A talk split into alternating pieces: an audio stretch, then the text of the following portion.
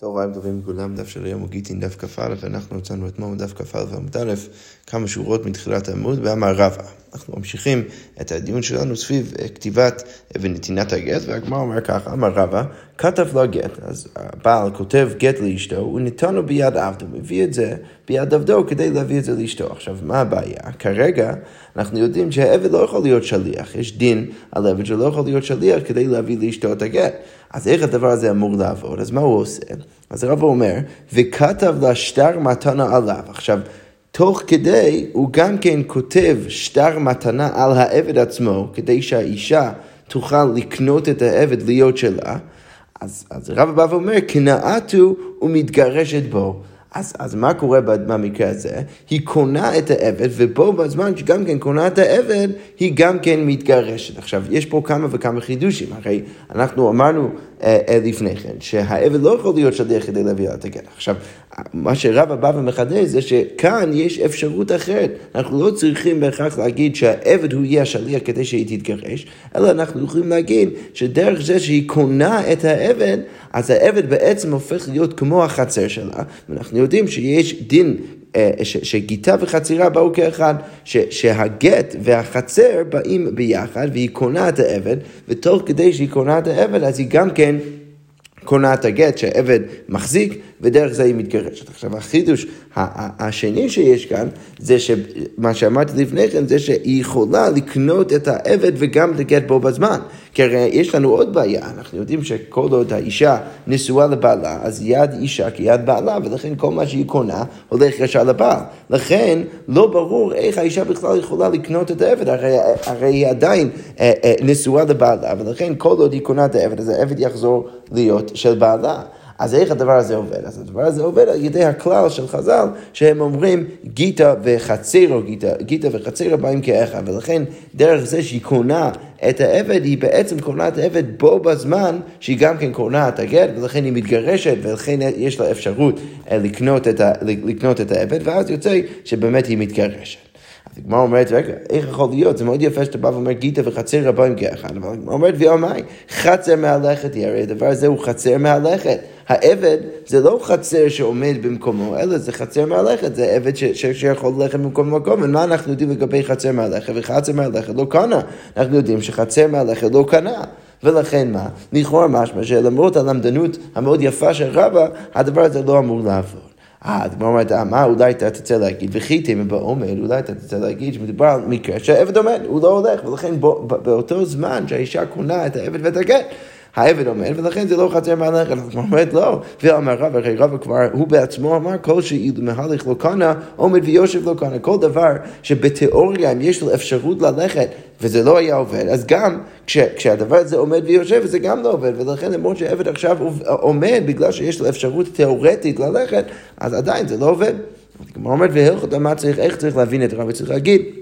שמדובר במקרה בכפות, צריך להגיד שמדובר במקרה שהוא באמת, הוא, הוא, הוא, הוא, הוא, הוא, הוא עומד במקומו וקשרו אותו במקומו, כפו אותו להישאר במקומו ולכן הוא כבר לא יכול ללכת, ואין אפילו אפשרות תיאורטית שהוא ילך, ולכן בגלל זה כל הדבר הזה עובד. שוב, בגלל הכלל הזה של גיטה וחצירה בין גר היא קונה את העבד בו בזמן שהיא גם כן קונה את הגר ומתגרשת. אוקיי, ואמר רבא עוד חידוש רבא מאוד דומה, כתב לה גט ונתנו בחצר. אז הבעל כותב גט לאשתו, הוא מביא את זה בתוך... אה, בתוך, הוא שם את זה בתוך חצר, סליחה, הוא נתן לו בתוך חצרו, הוא שם את זה בתוך החצר שלו. וכתב לו שטר מתנה עליו, ואז הוא הביא לאשתו שטר מתנה על החצר. אז רב בא ואומר, אותו דין, קנאתו, היא קונה את החצר ומתגרשת בו, ובו בזמן היא גם כן מקבלת את הגט שנמצא בתוך החצר והיא מתגרשת. עכשיו, לכאורה, יש, אה, יש פה איזשהו ממר מיותר, כי, כי, כי מה, מה החידוש הנוסף שרב חידש אל מול מה שהוא אמר למעלה? אז הגמרא אומרת, אתה צריך את שני, אה, שתי הממרות של רב. למה? יש מן העבד, כי אם רב היה מחדש לנו רק את הדין של העבד, אז מה הייתי חושב, אבל אמינא דווקא עבד, הייתי חושב שזה עובד דווקא אצל עבד, אבל חצר, אבל אולי הייתי חושב שאצל החצר צריך לגזור משום חצר. החצירה הבאה לאחר מכאן, בגלל המקרה של חצירה הבאה לאחר מכאן. שרש"י כותב, כגון נתן לו גט בחצר חברו, והלך בעל חצר ומכר לו את החצר, שאם הבעל שם את הגט לא בתוך חצרו של הבעל, אלא בתוך החצר של חברו. עכשיו, אחרי זה, החבר הולך ומוכר את החצר לאישה. עכשיו, במקרה הזה אולי הייתי חושב שזה עובד, אבל זה לא עובד. למה? כי הכלל של גיטה וחצר באים כאחד, זה יכול לעבוד רק עם, עם החצר של הבעל, הוא יכול להקנות על החצר בו בזמן שהוא גם כן מגרש אותה, כי הגט נמצא בתוך החצר. אבל להגיד שזה יכול לעבוד ברגע שהוא שם את זה בחצר של חברו, זה לא עובד. למה? כי ברגע שהחבר הולך לאישה ומוכר לה את החצר, זה הולך ישר לבעל, ואי אפשר ללכת על הלמדנות של גיטה וחצר בהם כאחד. ולכן, הגמרא אומרת, בחצר, אם רבא לא היה מחדש את הדין הזה בחצר, אז הייתי חושב שצריך לגזור משום חצר הבעל לאחר מכאן, שאם אני אתיר ואני אגיד שהיא באמת מגורשת במקרה של החצר, אני אבוא גם כן להתיר במקרה של חצר הבא לאחר מכאן, ולכן אולי הייתי חושב שצריך לגזור כמה שמלן רבה שגם במקרה של החצר זה עובד. ועכשיו הפוך, ויש מן החצר, ואם רב היה מחדש רק במקרה של חצר, אבל מן דווקא חצר, הייתי חושב דווקא חצר זה עובד. אבל עבד, אבל במקרה של העבד לגזור כפוד עטו שאינו כפוד, הייתי חושב שצריך לגזור כפוד עטו שאינו כפוד, אנחנו היינו צריכים לחדש חידוש קדוש, מדובר ספציפית על מקרה שהעבד כפוד. הייתי חושב שצריך לגזור משום מקרה שהוא לא כפות, ולכן כמה שמלן שאנחנו לא גוזרים, וזה באמת עובד בשני מקרים, גם במקרה של החצר וגם במקרה של, ה, של, של העבד. אוקיי, יפה, אז אחרי כל זה, עכשיו אביי מביא קושייה לרב. אז מה אומר ככה? אמר אביי אימכתי. בואו נראה. חצר מהיכא התרבי, מאיפה אני יודע בכלל שהחצר יכול להיות הדבר שיכול בשביל, בשביל האישה לקנות את הגט. אז, אז אביי בא ואומר, מי ידע? אנחנו לומדים את זה מי ידע, כתוב בתורה ש, שהבעל צריך לתת את הגט בידה של האישה, של אשתו, ו, ומשם אנחנו לומדים שזה עובד גם כן בתוך חצר, שגם החצר קונה בשבילה את, ה, את הגט. אבל מה הבעיה? אז הבעיה בא ואומר, רגע, אבל מה ידע דאיתא בין מידייתא בין, בין בעל כורחה? רגע, אבל אצל היד זה עובד בין מידייתא בין בעל כורחה. אז אף חצרה דאיתא בין מידייתא בין בעל כורחה, ולכן חצרה צריך גם כן לעבוד במקרה, שזה גם יכול להיות מדעתה שהיא מסכימה, וגם כן בעל כורחה. אבל במקרה של רבא זה לא עובד, והמתנה מדייתא איתא בעל כורחה ליתא, ולגבי מתנה זה יכול לעבוד רק מדעתה, אתה לא יכול להביא לבן אדם מתנה בעל כורחו. אפילו האישה, אי אפשר להביא לה מתנה של החצר בעל כורחה של האישה, אם היא לא מסכימה, היא לא מסכימה. ולכן הבית בא ואומר, צריך שיהיה פה אופציה תיאורטית שהבעל יעשה את כל הדבר הזה בעל כורחה, כי הרי אנחנו לומדים את זה מידה. וכאן אין את הדבר הזה, כי ברגע שמדובר על מתנה, זה, זה עובד רק מדעתם, וזה לא עובד בעל כורחה. אז יש פה קושייה. הגמרא אומרת, על זה הגמרא מקשה ואומרת, מה תגיד רב שמעון בר אשי? רב שמעון בר אשי בא ומקשה על הקושייה של הבית, בא ואומר, רגע, והשליחו לקבל, רגע, אבל אני, אקשה, אני אקשה לכם במקרה אחר, הרי שליחו לקבל, מה זה שליחו לקבל? אישה מונה שליח לקבל בשבילה את הגט. דמידייתא איתא בר כורחה ליתס, זה עובד רק מדעתה, אבל זה לא עובד בר כורחה. אי אפשר למנות שליח בשביל האישה בעל כורחה לקבל את הגט. אמנם הבעל יכול לשלוח שליח בעל כורחה של האישה כדי להביא לה את הגט, אבל שהיא תמנה שליח בעל כורחה כדי לקבל תשולת הגט, זה אי אפשר לעשות, זה עובד רק מדעתה ולא בעל כורחה. וכהבי שליח לקבל, ובכל זאת זה עובד. אז מה הרב שמעון ברש"י בא ואומר לאביי? בא ואומר, הרי יש לנו כל מיני מקרים, או לפחות מקרה אחד, שבו זה עובד, למרות שאין אפשרות שזה יקרה בעל כורחה, זה, זה עובד רק מדעתה. אז הגמרא אומרת, והבעיה, אז מה הבעיה יחזור ויגיד שמעון ברש"י? זה לא קושייה, למה? כי אתו שליחו מיד היתרבי. אני, כל הקושייה שלי, הבעיה בא ואומר, זה מתחיל מזה שאנחנו לומדים את הדין של חתירה מידה. שליחו, אנחנו לא יודעים מהמילה ידה בפסוק. מי ושילח ושילחה יתרבי, אנחנו בכלל לומדים את זה מלימוד אחר. ולכן מה? ולכן ברגע... אה, אה, אה, ולכן ברגע שאנחנו לומדים את זה במקום אחר, אז זה לא בהכרח אומר שזה צריך להיות משהו שיכול להיות גם כן, שיכול להיות גם כן בר כורחה. ולכן שם אני לא מופתע בי באומר, במקרה של השליח לקבל זה בסדר גמור, אבל במקרה שלי, במקרה שלנו, עם החצר, צריך לעבוד בר כורחה וזה לא עובד בר כורחה. אז הגמרא אומרת, ואי בית אימה, עוד דבר, אתה יכול גם כן לתרץ חזרה לקושה של רב שמעון אתה יכול להגיד, שליחו לקבל נמי יש לך בר כורחה, אתה יכול למצוא דוגמה של שליחו לקבל קבלה, שזה גם כן בעל כורחה, שכן אב מקבל גט לביתו קטנה, בעל כורחה, כי הרי האבא יכול לקבל גט של, הקטן, של, של, של ביתו הקטנה, בעל כורחה. ולכן מה? זה יכול לעבוד, השליחות יכולה לעבוד בעל כורחה. אז משני התירוצים האלו, אביי בא ואומר, מה שאתה מקשה על הירושים באסי זה לא באמת קושייה, ולכן לכאורה אני נשאר בקושייה של דתו של רבא חצר שלומדים ממיידה, אין שום דוגמה שהדבר הזה, במקרה שלנו במתנה, שזה יכול לעבוד בעל כורחה, ולכן לכאורה כל הסיפור הזה לא אמור לעבוד, אני לא מבין למה רבא בא ואומר שהאישה מתגרשת בצורה הזאת. יפה, אנחנו uh, מסיימים כאן. את הסוגיה, ועכשיו נמשיך מהסוגיה הבאה. אמרנו במשנה שאפשר לכתוב הגט על כל מיני דברים, וספציפית אפשר לכתוב את זה על העלה של זית, אמרנו במשנה, וגם כן על הקרן של הפרה, וגם כן על היד של העבד. אבל מה שאמרנו במשנה, לפחות לפי דעת הנקמה, זה שאם כותבים את זה על הקרן של הפרה, צריך להביא את כל הפרה לאישה, ואם כותבים את זה על העבד, צריך להביא את כל העבד לאישה. אז עכשיו השאלה היא, למה, הגמרא אומרת, למה לכאורה לא היינו יכולים פשוט לחתוך את הקרן של הפרה ולהביא את זה לאישה, למה, למה כתוב במשנה שהוא צריך להביא לאישה את כל הפרה? כמו אומר ככה, בשלמה יד זה אבן, אני מבין למה את היד של העבד אי אפשר פשוט לחתוך ולהביא את זה לאישה, לא אפשר למקצועי, אתה לא יכול לחתוך את זה, זה בן אדם, אה, אה, רש"י כותב, הוא, הוא, הוא לומד את זה מהלמדנות, הוא אומר, זה שייך במצוות, הרי העבד שייך במצוות ואינו רש"י לך בבוא, אתה לא יכול לחתוך לו את היד, אבל בסדר, אנחנו נראה לי יכולים להבין אפילו בלי רש"י, למה אי אפשר לחתוך את היד של העבד ולהביא את זה לאישה, אלא קרן של פרה להקצועי ולהתפלה, אבל הקרן של הפרה, בואו נחתוך את זה, בואו נביא את זה לאישה, למה כתוב במשנה שצריך להביא את כל הפרה לאישה? הגמרא אומרת, אמר קרא וכתב ונתן לה, כתוב uh, בתורה. ש... אה, כי ייקח איש אישה ובעלה והים לא תמצא בעיניו כי מצא בערוות הדבר וכתב לה ספר כריתות ונתן בידה. עכשיו, מה אנחנו לומדים מזה?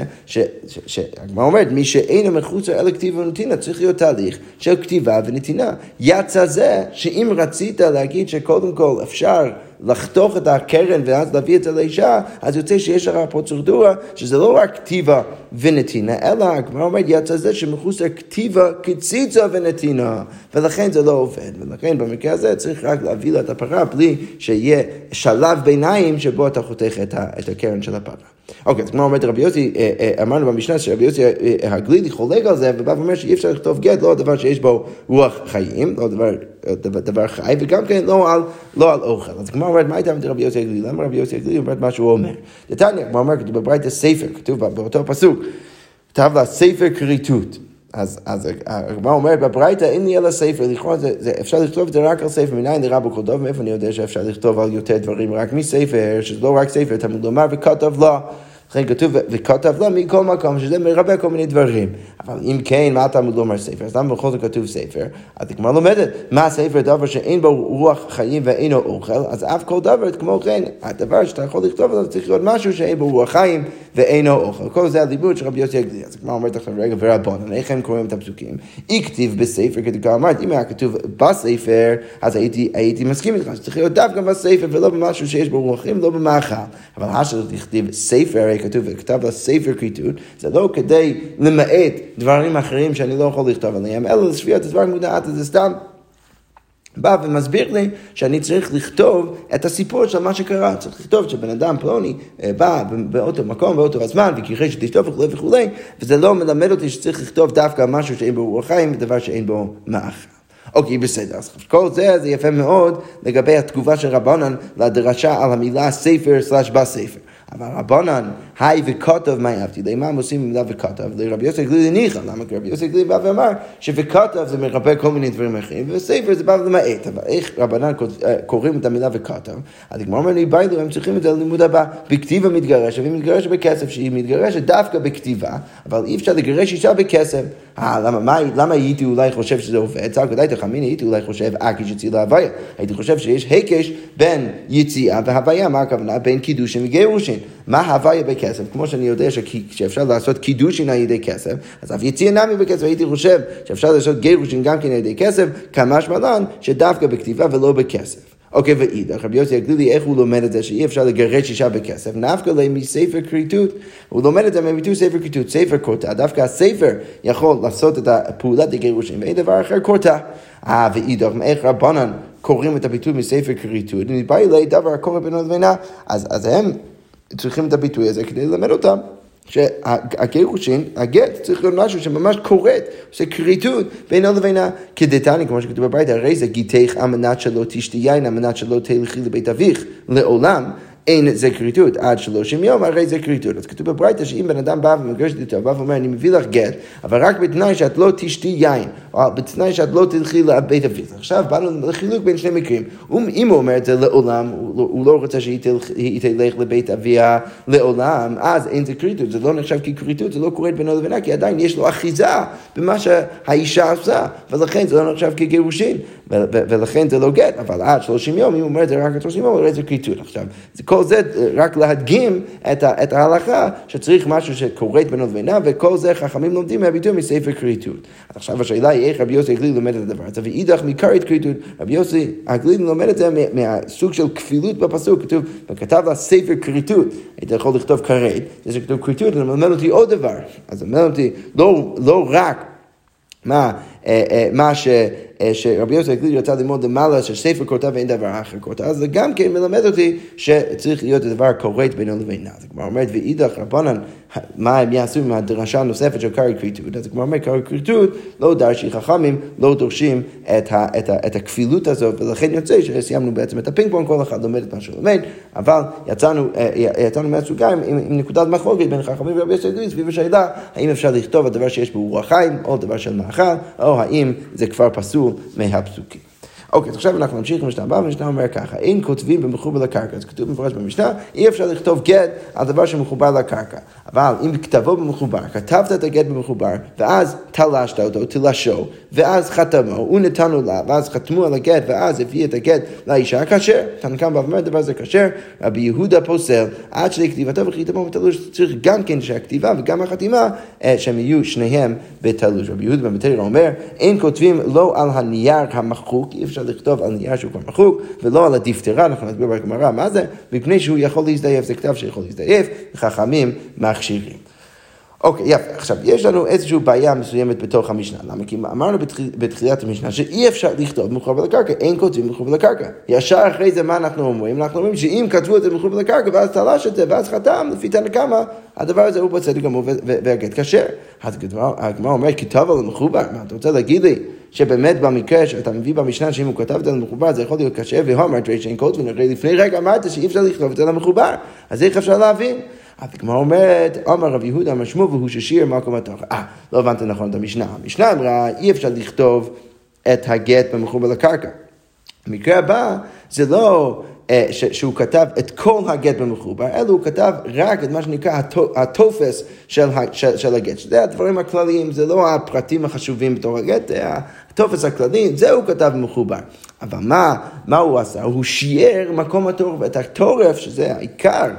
עיקר הגט, זה הוא, הוא, הוא השאיר לאחרי התלישה, ולכן זה לא סותר את, את הדין הראשון שאמרנו במשנה. אמרנו במשנה לחינם שאי אפשר לכתוב את הגט מחובר לקרקע, ולזה התכוונו לתור, כפי שאנחנו נראה עוד שנייה.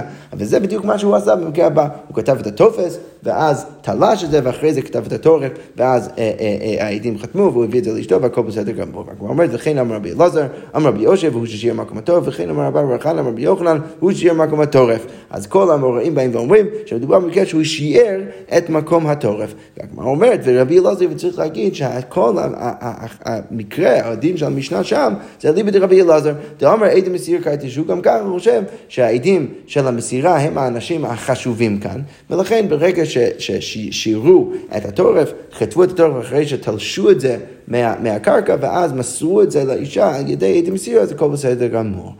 אה, יפה, והגמרא אומרת, והלכי אמר, וכך צריך לקרוא את המשנה, כמו שהסברנו, אין כותבים טופס שמא יכתוב טוב. אז, אז, אז צריך להבין במשנה, שהמשנה אומרת שאי אפשר לכתוב משהו שמחובר לקרקע, אז הכוונה היא אומנם גם כן לטופס, שגם את זה לא אמורים לעשות, אבל זה רק מדין גזירה, אתה לא יכול לכתוב את הטופס, כי אולי אתה תבוא גם כן לכתוב את התורף המחובר לקרקע, אבל אם כתב לו לטופס, הוא תלש, אם הוא כתב את הטופס, ואז באמת תלש את זה, ואז כתבו לטורף, ואז הוא כתב את הטורף, ונתנו לה, והביא את זה לאישה, על ידי מסירה, הכל כאשר והכל בסדר. גמור. יפה. כל זה תירוץ ראשון. ויש לו ריש אמר, חתמו שנינו, לא, באמת, ריש לקיש בא ואומר, איך אתה יכול לפרש ככה את המשנה? הרי כתוב במשנה שכתבו את כל הגט מחובר לקרקע, ואז תלש את זה, ואז חתמו כבר. זה, אין פה שלב שהם היו צריכים לכתוב עוד משהו, אלא שמה, באמת כתבו את הכל מחובר לקרקע. אה, רגע, אמרנו לפני רגע שאי אפשר לכתוב את זה מחובר לקרקע, אז כמו אומרת ורבי מאיר, צריך להגיד שזה אליבא דרבי מאיר, דאמר אידי חתימו קייטי, רבי מאיר בא ואומר, זה לא משנה שום דבר, מה שכתבת את זה, כשזה היה מחובר לקרקע, זה לא משנה, כל מה שחשוב זה שהעדים חתמו, וזה זה, זה, זה כבר היה תלוש מהקרקע, אז הכל בסדר גמור, ואחרי כלומר, וצריך ככה לקרוא את המשנה, אין כותבין תורף גזירה שם יחתום, אתה לא אמור לכתוב אפילו את התורף גזירה שם יחתום, אבל תבוא לתורף, אבל אם כתבת את התורף, תלשו, חתמו. עדים הגיעו וחתמו על הגט ונתנו לה, ואז הוא הביא את הגט לאישה, אז כאשר הכל בסדר גמור, כי בסוף כל מה שחשוב אה, זה באמת העובדה שהעדים חתמו אחרי שתלשו את זה, שוב, אם אנחנו נבין שהרי של המשנה ליבי דרבי מאיר, ולכן הכל יוצא בסדר גמור. אוקיי, עכשיו, על ידי uh, כל הדיון הזה של, של כתיבת הגט מחובר לקרקע, אז הגמרא מביאה עכשיו את המקרה הבא. כתב על חרש של עציץ נקוב. מה, מה קורה אם הוא כתב את זה על החרס של עציץ נקוב? בואו רק נזכיר לעצמנו מה זה עציץ נקוב. עציץ נקוב זה עציץ, זה איזשהו כלי שיש בתוכו איזשהו אה, אה, אה, משהו שגדל. עשב, פרח, משהו כזה, ויש בו נקב בתחתית הכלי. עכשיו, ברגע שיש בו נגב בתחתית הכלי, בתחתית הכלי, אז יש פה עכשיו התלבטות כמה אני חושב הדבר הזה כאילו הוא מחובר לקרקע, כמה אני חושב הדבר הזה כאילו לא מחובר לקרקע. אז הגמרא אומרת שאם כתבת את זה על חרש של עציץ נקוב, כשר גט כשר, למה דשקר לוי יאיב לעניינה, כי יכול פשוט לקחת את העציץ ולהביא את זה למרות שיש חור בתחתית הכלי, עדיין לא נחשב כמחובר לקרקע, ולכן הכל בסדר גמור. אבל מה קורה במקרה על עלה של עציץ נקוב, אם הוא כתב את זה על העלה של הדבר שגדל בתוך עציץ נקוב, אז בזה באנו למחלוק בין אביי ורבא. אביי אמר קשה ורבא אמר פסול.